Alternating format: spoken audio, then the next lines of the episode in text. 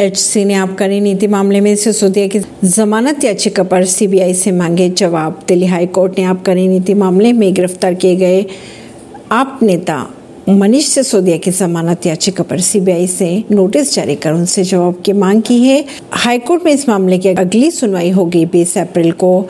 खबरों की अगर माने तो दिल्ली के राउस एवेन्यू कोर्ट द्वारा जमानत याचिका खारिज किए जाने के बाद से सिसोदिया ने हाई कोर्ट में याचिका दायर की थी। ओडिशा में तीन ट्रकों की टक्कर के बाद उसमें लगी आग। तीनों के ड्राइवरों की जलकर हुई मौत।